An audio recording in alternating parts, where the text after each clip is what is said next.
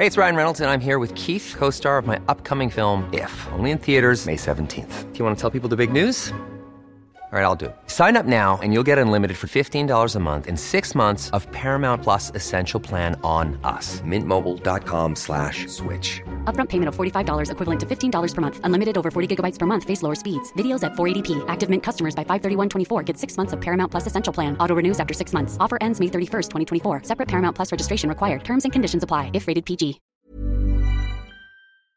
Nå, men kan man godt afholde verdens klimatopmøde, altså dybest set et møde om, hvordan vi holder op med at bruge kul og olie, kan man gøre det i en oliestat, altså hos en af verdens største producenter af fossilt brændstof? Ja, det kan man godt, for her torsdag åbnede FN's klimatopmøde COP28 dørene for delegationer fra omkring 190 lande på tværs af kloden, og det foregår i Dubai i De Forenede Arabiske Emirater. Morten, du er Altingets klimaredaktør. Tror du, at det her det bliver et klimatopmøde, som de plejer at være, den slags? Nej, det bliver noget anderledes. Det tror jeg, det gør. Det er jo allerede som om, at de normale roller og replikker, som vi næsten sådan på forhånd kender ved den her slags topmøder, at de passer ikke helt i år. Ja, for de har nemlig allerede overrasket os på klimakonferencens første dag i går. Det skal vi blandt andet tale om. Morten, vil du prøve at hjælpe mig med at forstå det her i dag? Ja, det vil jeg meget gerne. Tak skal du have. Velkommen til. Je suis venu vous parler d'Europe. Together we can achieve incredible things. Europa skal stå stærkere i vores egen ret. Europa er unsere Zukunft. Du lytter til Altinget taler om Europa med din vært Thomas Lauritsen.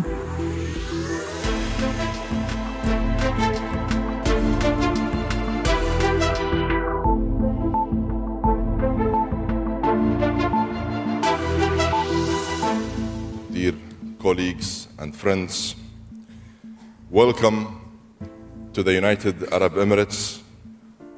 I am here to help you, and I am here to help this very important process. But I need you to meet me halfway.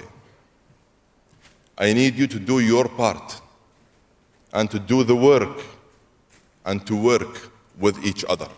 Ham, vi hørte her, det var Sultan Al Jaber, industriminister og direktør for det nationale olieselskab i Emiraterne, som altså så også blev formand for FN's 28. klimatopmøde COP28, da han formelt overtog den titel og satte sig i formandsstolen i Dubai her torsdag. Vi kan lige vende tilbage til ham og et par af de andre hovedpersoner lidt senere.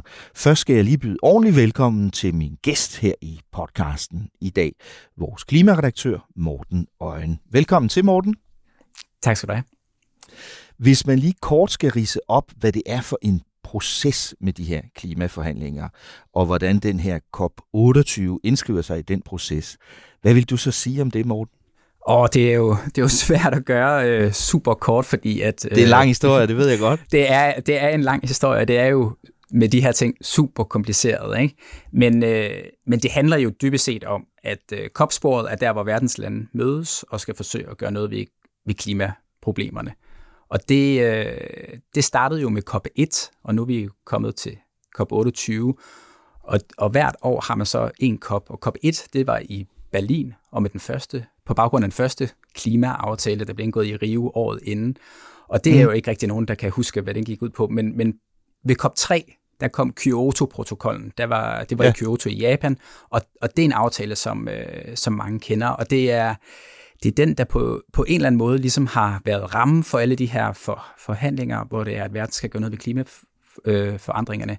Men i virkeligheden også sådan negativt måske har gjort, at det har handlet rigtig meget om, at de rige lande skulle levere noget, og at der har været en masse lande, de fleste lande i verden, der faktisk ikke rigtig behøvede at levere noget. Og det setup har man ligesom prøvet at komme ud af. Og det viste sig jo ved den her klimatopmøde i København, at det her gamle setup, hvor det var, at Vesten ligesom skulle løse problemet for hele verden, at det fungerede slet ikke. Og nogen kan måske huske det her næsten legendariske billede fra Bella Centeret, hvor der er et mødelokale, hvor Obama sidder på en stol og ser meget håbløs ud med Sarkozy ved siden af, og Merkel og Barroso fra kommissionen. Og det er ligesom om, at at der er en eller anden sådan virkelighed, der rammer dem der, som er, at de kan ikke løse det her alene i hvert fald. Og det boede jo sammen i København. Og så må det gik man, ikke så godt, nej. Så må man genopfinde processen, og det er en proces, hvor man i stedet for skal ligesom have alle lande med, og man ligesom skal byde ind med, hvad hvert land ligesom kan. Og det lykkedes man at lave en aftale om i Paris i 2015. Det er den store Paris-aftale. Og der kan man blive enige om overordnet, at vi skal prøve at tøjle de her drivhusgasser, så det er, at kloden ikke opvarmes med mere end 2 grader, og helst holde det under 1,5 grad. Og det er jo meget sådan overordnet. Og så har vi nu så en proces, hvor verdens lande skal ligesom selv byde ind med, og i år, det der med hvad man mener er rimeligt, og hvad man kan. Og i år, så laver vi en status, hvor der vi ligesom tæller op, hvad er det så verdens lande egentlig byder ind med, og er det overhovedet nok? Ja. Og det er det ikke. Nej, og spørgsmålet er også så, hvordan man så kommer videre, ikke? Hvad skal der ske videre frem til de næste COP-forhandlinger? Det er jo det, og der er det jo, at man hver eneste år mødes, og at man har ligesom en hel proces for, hvordan det er, at man ligesom kan skrue mere og mere på de her ting her, så der hele tiden sker noget. Vi fik jo den overraskelse allerede i går, da COP-konferencen begyndte, at de lavede en stor og vigtig aftale. Prøv lige at høre, hvordan det lød, da det skete. Hearing no objections, it is so decided.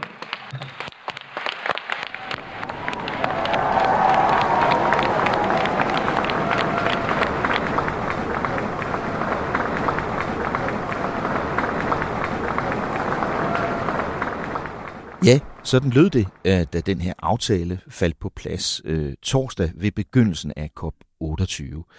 Hvad var det for noget, de blev enige om, Morten? Det var en fond for tab og skader, og det er i virkeligheden et tema, som har skabt rigtig dårlig stemning på tidligere klimatopmøder. Fordi det handler om, at klimasårbare lande ikke skal stå alene med alle udgifterne, når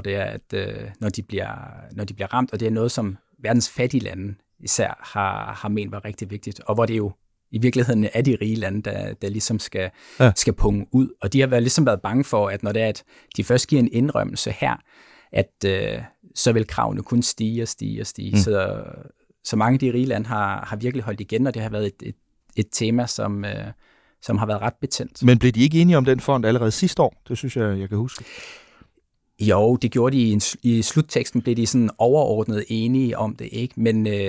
Men nu har de nu kommer der kød på aftalen. Der er en aftale om, hvem der skal sidde i den her bestyrelse, og den skal ligesom funderes under Verdensbanken, og det var også et tema tidligere om, kunne den det? Og så er der også begyndt at komme en masse penge allerede ind i den her fond, så nu bliver den til noget. Ja, der kom en masse løfter allerede i går eftermiddag og i går aftes fra forskellige lande. Tyskerne lovede omkring 680 millioner kroner, det samme gjorde Emiraterne, altså værtslandet selv. 520 millioner kroner fra Storbritannien. Ikke så forfærdelig meget, synes jeg, fra USA, omkring 120 millioner kroner, og så 68 millioner kroner fra Japan for eksempel. Og så blev det også annonceret, Morten, at Danmark leverer penge, omkring 175 millioner kroner til den her fond. I alt læste jeg mig frem til i aftes, at der er lovet omkring 3 milliarder kroner allerede nu til den her nye klimafond eller katastrofeklimafond. Omkring halvdelen af de penge kommer til at komme fra EU-landene, altså herunder de her penge fra Tyskland, som jeg nævnte. Det var en overraskelse, og det her topmøde kommer jo ellers på et tidspunkt, hvor stemningen i verden er meget anspændt af forskellige grunde, blandt andet krigen mellem Israel og Gaza og krigen i Ukraine, og det var også noget, som tidligere klimakommissær Connie Hedegaard sagde til mig. Hende talte jeg nemlig med i går. Nej, men der er jo tonsvis af problemer i processen, og jeg tror, at alle kan se den geostrategiske situation, der er lige nu mellem USA og Kina, og med Rusland og med Mellemøsten, og altså, det er jo et nightmare i Dubai, det der skal gennemleves i de her uger. Ja, nightmare i Dubai. Hvad siger du så, Morten? Ja, det lyder ikke rart. Det lyder næsten som en B-filmtitel. Det var interessant at høre, hvad Connie Hedegaard havde at sige om det her klimatopmøde. Du kan høre mit interview med hende lidt senere i den her podcast. Men først skal vi lige møde en af de vigtige danske klimadiplomater i Dubai. Han hedder Thomas Anker Christensen. Han er Danmarks klimaambassadør. Sådan en har vi nemlig nu om dage. En erfaren embedsmand, som rejste ned til Dubai allerede i onsdags. Jeg fangede ham lige på vej ud af døren og spurgte, hvordan det er at være med til sådan en international konference. Der sker rigtig meget på de 14 dage, og jeg synes, det bliver mere og mere hektisk og uoverskueligt, som årene går, fordi der er flere og flere interesser på spil. Thomas Anker Christensen kommer til at stå i kulissen, når statsminister Mette Frederiksen i eftermiddag her fredag, hvor vi optager, holder tale i Dubai. Og klimaambassadøren vil også være der som rådgiver for udenrigsministeren og energiministeren, når de er dernede. Og så ikke mindst også rådgiver for ministeren for global klimapolitik, Dan Jørgensen, som får en særlig rolle helt frem til forhandlingernes afslutning den 12. december. Men det er langt fra kun alle landenes forhandlere, der er rejst ned til Emiraterne. Hør bare her. Ved den her konference venter man, at der kommer måske 70.000 og måske endda flere mennesker til konferencen. Jeg tror, at sidste år i Egypten var der omkring 60.000, og den dag egypterne registrerede flest deltagere inde på konferenceområdet, var der op mod 30.000. Og det er jo enormt mange mennesker, og det er kun et fortal af dem, der faktisk er forhandlere. Alle de andre er... Ja, det er presset, det er civilsamfund, det er erhvervsliv, og det er folk, der arrangerer såkaldte side events, fordi man så bruger det, at alle er til stede til så at holde møder om alt muligt andet inden for den grønne dagsorden. Og det kan være meget uoverskueligt, hvad det er, der foregår, og hvem der gør hvad. Men samtidig så er al den aktivitet så også med til i virkeligheden og øge presset på et godt udfald af forhandlingerne, og det gør også, at alle lande sådan set har noget på spil politisk, økonomisk, og oplever et pres for at nå et resultat. Så på den måde er det også godt, at der er så stor aktivitet, men det kan godt en gang imellem blive for meget, og især når man så som også har faktisk en vigtig forhandlerrolle, og skal holde fokus på at skabe gode resultater, så kan der godt blive meget larm. Morten Øyen, du har jo også oplevet det her globale klimacirkus, har jeg næsten lyst til at kalde det. Du var til COP28 i Glasgow her forrige år. Kan du genkende det, som Thomas Anker Christensen beskriver her? Ja, det kan jeg godt. Det er vildt. Det er et kæmpe kaos. Det er også noget andet, synes jeg, fordi at det er helt rigtigt, at det er et kæmpestort område, og der er rigtig mange mennesker inde på det, men det er bogstaveligt talt også, eller det var det i hvert fald i Glasgow, sådan at der er nærmest et stort forklæde, så hvis man går ind bag det forklæde, så kommer man ind i en helt anden verden, hvor der ikke er den her sådan konstante summen og kaos og støj, men hvor det er, at man næsten mødes af sådan en larmende tavshed, og hvor man møder en helt anden by. Jeg får næsten sådan... Når jeg tænker tilbage, så kan jeg næsten komme til at tænke på den der Lars von Trier-film Dogville, hvor det var, at det var lidt sådan en... Altså, hvor byen var optegnet med kridtstreger, og det var sådan lidt en kulisseby på en eller anden måde. Og sådan er det også lidt at træde ind der, hvor man skal forestille sig nogle ting, der ikke er der. Man skal forestille sig nogle ting, der ikke er der, ikke? Altså, hvor det er, at kridtstregerne er der ligesom, men ovenpå er der så de her tynde hvide containere, hvor det er, at så er USA, de holder til her. Herover holder Saudi-Arabien til, herover har Danmark og Sverige, og sådan er sådan den her kunstige, uvirkelige by, hvor hele verden er samlet, og det er et meget, meget specielt sted. Okay. Det er på tide at gå lidt mere ned i substansen. Lad os høre noget mere af min samtale med klimaambassadør Thomas Anker Christensen. Han begyndte med at forklare, hvorfor han synes, at lige netop den her klimakonference er vigtig. Det er den, fordi det er første gang, vi skal gøre status over gennemførelsen af Paris-aftalen. Paris-aftalen blev indgået i 2015, og nu skal vi så gøre status over, hvor langt vi er kommet, hvordan alle de klimaplaner, som alle verdens lande har lavet, gør de, at vi er på rette vej til at nå Paris-aftalens mål, eller skal der mere til, og baseret på den analyse, skal man så beslutte, hvor skal der sættes mere ind, og hvordan skal det næste rulle af klimaplaner så se ud? Er vi så det? Er vi på rette vej i forhold til Paris-aftalen? Nej, det er vi ikke. Men vi er mere på rette vej, end vi var, da Paris-aftalen blev indgået. Der var vi på vej mod et sted mellem 4 og 5 graders opvarmning i slutningen af det her århundrede. Og analyserne, som ligger nu, siger, at vi er på vej nu mellem et sted mellem 2,4 og måske 2,9. Og hvis alle aktører og alle, der har lovet at gøre noget, ikke kun regeringer, men også virksomheder og investorer og alle andre, der har lavet frivillige løfter, det er der en del af på sådan nogle klimakonferencer, der siger IA's analyse, at hvis alle lever op til alt, hvad de har lovet, så er vi virkelig på vej mod måske 1,7-1,8 grader.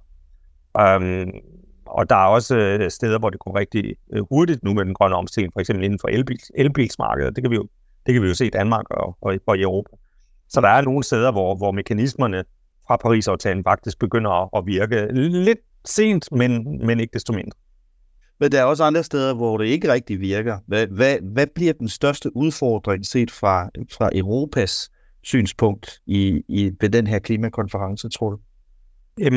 Europa har som prioritet at få den grønne omstilling, især på energiområdet, for alvor givet et skub på konferencen. Og det betyder både udfasning af fossile brændsler, olie og gas, ud over kul, som der jo allerede er en beslutning om, men så også en voldsom opskalering af udrullingen af vedvarende energi og energieffektivitet. Og vi ser gerne fra europæisk side, at der kommer en pakkeløsning, hvor man siger, at vi skal gøre mere af det grønne og mindre af det sorte, og det er ligesom en pakke, og der fra europæisk side, kommissionsformanden har taget initiativ til at lave en såkaldt pledge, en frivillig erklæring, som EU har lavet sammen med faktisk Emiraterne som vært, men også med USA og Kenya og en del andre lande, som man forsøger at få så mange lande som muligt med på. Og derudover så vil vi også gerne have det ind i forhandlingerne som et forhandlingsresultat. Og det er der rigtig mange lande, der faktisk også er enige i. Den del af det, der handler om opskalering af vedvarende energi og energieffektivitet. Kontroversen kommer så i forhold til udfasning af de fossile brændsler. Det bliver formentlig i virkeligheden det sværeste at blive enige om. Tak til den danske klimaambassadør Thomas Anker Christensen. Nu vil jeg lige vende tilbage til dig, Morten, for jeg tænker, at det kunne være interessant at tale lidt om nogle af hovedpersonerne, og måske nogle af deres hovedproblemer, ved den her COP28. Først så er der jo altså ham her, vores ven, oliesjejken. I am determined to do all I can to make you and this process a success. We have to come through. We must unite. We must act.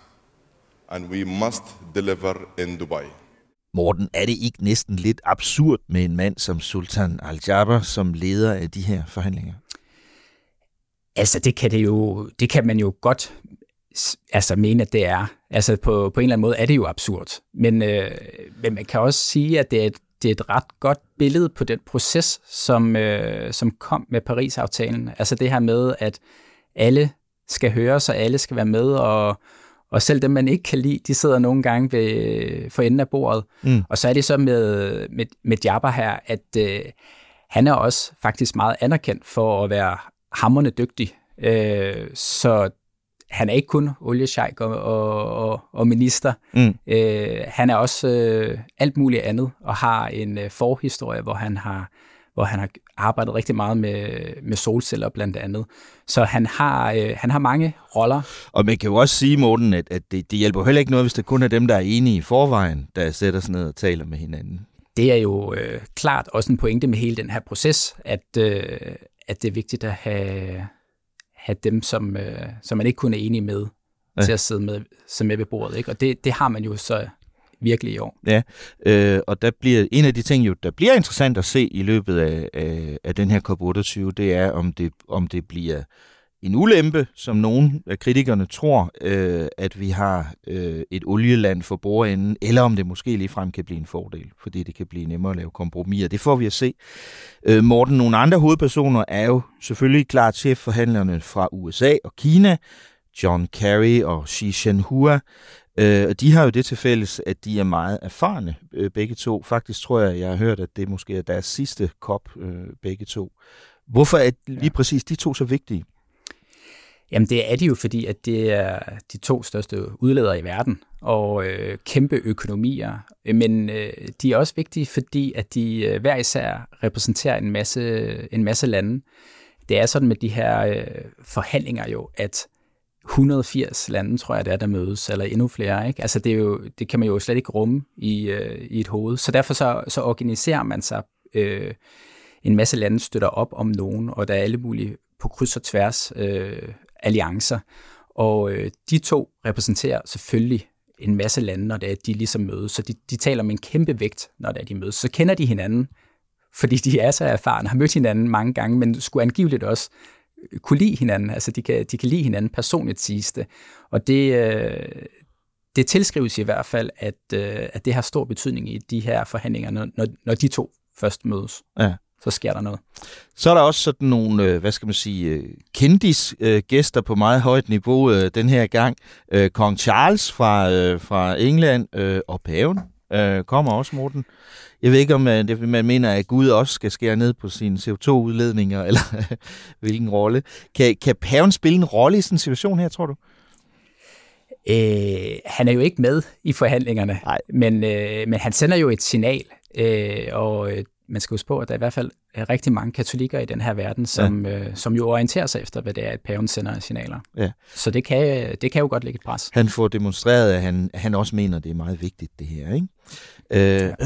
Og så er der jo EU's nye chefforhandler, Hollands tidligere finans- og udenrigsminister, Wopke Hoekstra, som jeg har gået og skrevet om i den her uge. Han er også blevet kritiseret, blandt andet i Europaparlamentet, hvor han blev godkendt som afløser for Frans Timmermans her i begyndelsen af oktober.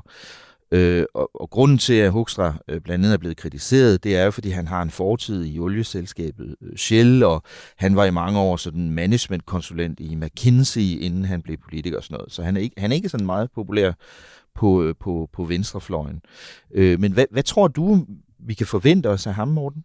Jeg tror, at han kommer til at læne sig op af et rigtig dygtigt EU-system, som har et klart mandat, og som arbejder benhårdt. Og det synes jeg også allerede, man har hørt og kunne læse om, at han har rejst rundt i verden og arbejder benhårdt for det her. Men det er på den anden side jo også klart, at han er ny i den her stol og den her rolle, og det er ikke engang sikkert, at han får lov til at have den her rolle i lang tid. Så der er klart nogle usikkerheder om det. Men på den anden side, så tror jeg også, at man skal huske på, at selvom at EU er vigtig, så er EU's rolle måske også lidt en anden, end den har været tidligere. Og han har jo et mandat med, selvfølgelig. Wopke Hoekstra, det er jo ikke ham, der bestemmer, hvad det er, EU vil her. Det er der blevet forhandlet heftigt om internt i EU, inden det her nogensinde startede. Og der er sådan to hovedmål, som vi måske også kan vende en lille smule tilbage til om lidt, Morten. Men jeg vil bare lige nævne dem to hovedmål for EU ved den her COP28-konference. At man ønsker at blive enige, altså på globalt niveau, om at have en målsætning, der hedder, at vi skal tredoble den vedvarende energi i energimixet, og vi skal fordoble energieffektiviteten. Det er altså nogle europæiske mål ved den her konference. For omkring 10 år siden, der var det jo en dansker, der havde rollen som EU's topforhandler. Det var Connie Hedegaard, som var den første klimakommissær fra 2010 til 2014. Jeg spurgte hende, om hun tror, at det bliver en udfordring for EU, at der er kommet en ny mand som Wopke Hoekstra til klimakonference i Dubai. Jeg vil sige, det bliver især en udfordring for ham, fordi at komme til sådan sin første COP, at det er svært at manøvrere i det der system og finde ud af, hvordan det overhovedet er. Så han vil få nogle helt ekstremt travle dage, og der skal meget ind på hans lystavle. Men han har jo et kæmpe stærkt team omkring sig, og så forstår jeg jo også, at han har selv kastet sig 100% ind i det, og har jo allerede rejst verden tyndt og prøver at skabe nogle bilaterale alliancer af forskellige slags. Så jeg vil ikke være bekymret på den del. Hvis jeg var hans kone eller hans mor, så udvist, fordi han får et par hårde uger, men ikke på Europas vegne i den forstand. Ja, Connie Hedegaard ville kun være bekymret for Wopke Hoekstra, hvis hun var hans mor, siger hun. Og det er hun jo altså ikke, så vidt vi ved. Morten Øyen, jeg talte selvfølgelig også lidt mere med Connie Hedegaard, som jo i dag blandt andet er bestyrelsesformand i tænketanken Concito og meget andet. Og jeg vil foreslå, at vi lige hører noget af den samtale, så vender jeg tilbage til dig igen bagefter. Jeg talte med Connie Hedegaard om, hvordan hun ser den udvikling, som de her klimaforhandlinger har haft i det seneste årti, siden hun selv var klimakommissær og siden aftalen i Paris, dengang i 2015, hvor der blev opstillet nogle mål, og de mål er der jo ikke leveret på. Nej, der er ikke helt leveret det, der skulle leveres. Og så er det egentlig jo, at de bør bruge sådan en lejlighed til at sige, okay, hvad skal der så gøres mere? Man skal også huske, at i Paris-aftalen står der jo, lande må ikke rulle tilbage. De må ikke rulle deres indsats tilbage. Og tankegangen er så her, at den her status engang imellem skal bruges til, at landene forhåbentlig kunne lægge lidt mere på det, de allerede havde lovet, i tillid til, at deres konkurrenter gør det sammen. Mm. Du nævner aftalen fra Paris i 2015, og der var det jo, at man sagde, at vi skal i retning af, at den globale temperaturstigning ikke må blive højere end 2 grader og helst nærmere 1,5 grad. Men der er vi jo ikke på vej hen nu. Så dur den her proces overhovedet til noget? Nej, men der er jo tonsvis af problemer i processen. Og jeg tror, at alle kan se den geostrategiske situation, der er lige nu mellem USA og Kina og med Rusland og med Mellemøsten. Og altså, det er jo et nightmare i Dubai, det der skal gennemleves i her uger. Det går jo ikke hurtigt nok, men det, at der kom ind af Paris-aftale, hvor mere end 140 lande nu har sat forskellige mål i deres lovgivninger hjemme hos sig selv, alle mulige og umulige borgmestre fra rundt omkring på hele kloden har gjort det samme i deres kommuner, i deres byer. Det store erhvervsliv er begyndt at rykke. Investorerne er jo begyndt at rykke. Det er jo det der FN-system kan. Jeg kan godt forstå, hvis folk tænker, hold da op, og nu er de så til Dubai igen, og kommer der noget som helst meningsfuldt ud af det? Ja, der kommer det ud af det, at verden var enige i Paris om at sætte en retning. Og det gør jo, at investorer, at virksomheder, at borgmestre, at ministre, de begynder at sige, okay, det kunne altså godt være, at det er i den her retning, det kommer til at gå, skal vi ikke begynde at rykke. Så det er jo ikke sådan fuldstændig umuligt. Og det er jo det, jeg trods alt synes, der også er værd at notere sig, selvom jeg deler alle mulige utålmodighed om tempoet. Du har jo selv været EU's klimakommissær engang. Hvad tror du bliver den største udfordring for Europa ved den her klimakonference? Ja, som altid, så har Europa jo først og fremmest den udfordring med at holde sammen på sig selv, fordi normalt har man brugt mange kræfter på at lave et forhandlingsmandat, og der ligger rigtig mange kompromiser ind i det. Men dernæst, så tror jeg, at EU's store rolle og de europæiske ministers store rolle, det bliver at få skabt alliancer med de afrikanske lande, med de mindst udviklede, mest sårbare lande, med Stillehavslandene osv. osv.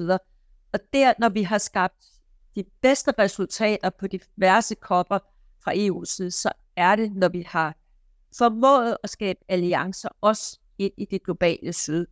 Og ja, det er vigtigt, at EU selvfølgelig koordinerer med USA og andre spillere i det globale nord, men der er også eksempler på, at vi ikke altid har en-til-en interesser, for eksempel med USA. Så derfor er det vigtigt med et rigtig, rigtig aktivt klimadiplomati, også under koppen, i forhold til, ikke mindst, vil jeg sige, den afrikanske gruppe. For der er jo nogle af dem, der sådan er noget utålmodige over, at Vesten som sådan ikke har leveret de penge, der tidligere har været lovet, det har taget lang tid, og at nu vil de se ekstremt kritisk på, kommer der penge ind i det der hedder tab og skade, loss and damage-fonden. Jeg er sikker på, at EU kommer med nogle penge. Kan EU bruge sine kræfter til at få nogle flere til at betale?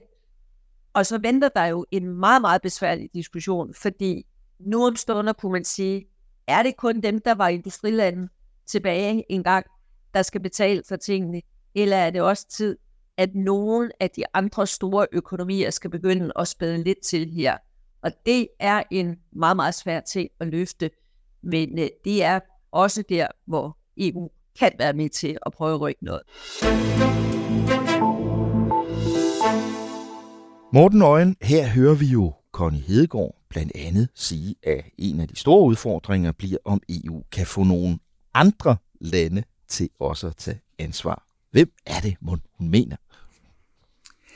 Altså det er jo i meget høj grad Kina, men det er jo også USA og Indien, som bliver den store udleder på sigt. Det ved man allerede, ikke? Og hvor det er, at Kina har taget meget på sig allerede, så kommer der et stigende pres på, at Indien også skal. Og så er det også de her golfstater, som blikket er på nu, hvor det er, at det også holdes i en af dem. Det er også de områder, hvor man gerne vil se, der bliver leveret noget mere. Jeg kan huske noget af det, man har diskuteret i de senere år. Det har været det her med, hvad er Kina egentlig for et land i de her forhandlinger? Fordi Kina har sådan måske meget praktisk for dem selv kunnet i mange år placere sig sammen med de fattige eller med udviklingslandene og sådan noget. Men det er de jo altså ikke rigtig mere. Nej, det er de jo ikke. De er jo verdens største udledere af CO2, ikke? Og man når aldrig de her mål uden at have Kina med. Men det er, at Kina har været sig ved at tage den her nye rolle på sig, ikke? Og holdt stadig fast i virkeligheden i det her forhandlingsregime, som der har været siden COP1, hvor det var, at Kina var et uland og ikke skulle levere noget, og man kunne ikke rigtig stille krav til de her ulande, ikke? Men det er selvfølgelig også det, der er i den her proces, man har åbnet op for, at skal man i mål, så skal alle ligesom byde ind, men det betyder så også, at det kan være svært at måske at nå målene, fordi at det hele går for langsomt i virkeligheden. Vi talte jo i starten om, at der allerede på første dagen her, torsdag i går, kom en aftale om den her fond for tab og skader til lande, der er ramt hårdt af klimaforandringerne. Hvad vil du ellers sige, Morten, at man kan stille op som en form for succeskriterier for Europa og Danmark i Dubai? Jamen, de har jo selv sat det her op med, at der skal leveres et mål for vedvarende energi og for energieffektivisering, ikke? Og det vil jo være et nybrud, at man sætter mål i en aftale, sådan en global aftale på de her ting. Man kan så måske sige, at det ikke skøre mål, og de kommer ikke til at være så krævende, at det kommer man ikke til at kunne opfylde. Tværtimod så tror jeg, at analytikerne vil sige, at det er sådan nogle selvopfyldende mål, at de skal nok blive nået. Altså med det tempo, som vi i øjeblikket har, når vi kigger på vedvarende energi, så i virkeligheden så er de måske alt for lave. Men sådan er de her forhandlinger meget. Det er meget vigtigt at få åbnet en flanke, og nu får de så det her ind, det her mål ind måske, og så kan man så skrue på det senere.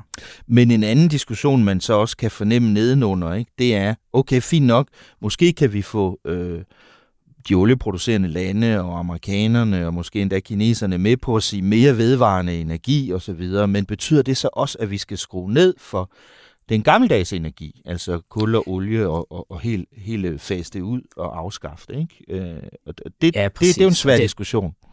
Ja, den er langt sværere. Det er den, og det vil jeg tro også, at de kommer til at sidde og bøvle med på de sidste nætter, når det bliver rigtig svært, at de skal blive enige om en sluttekst. Altså, hvad bliver formuleringerne omkring den fossile energi?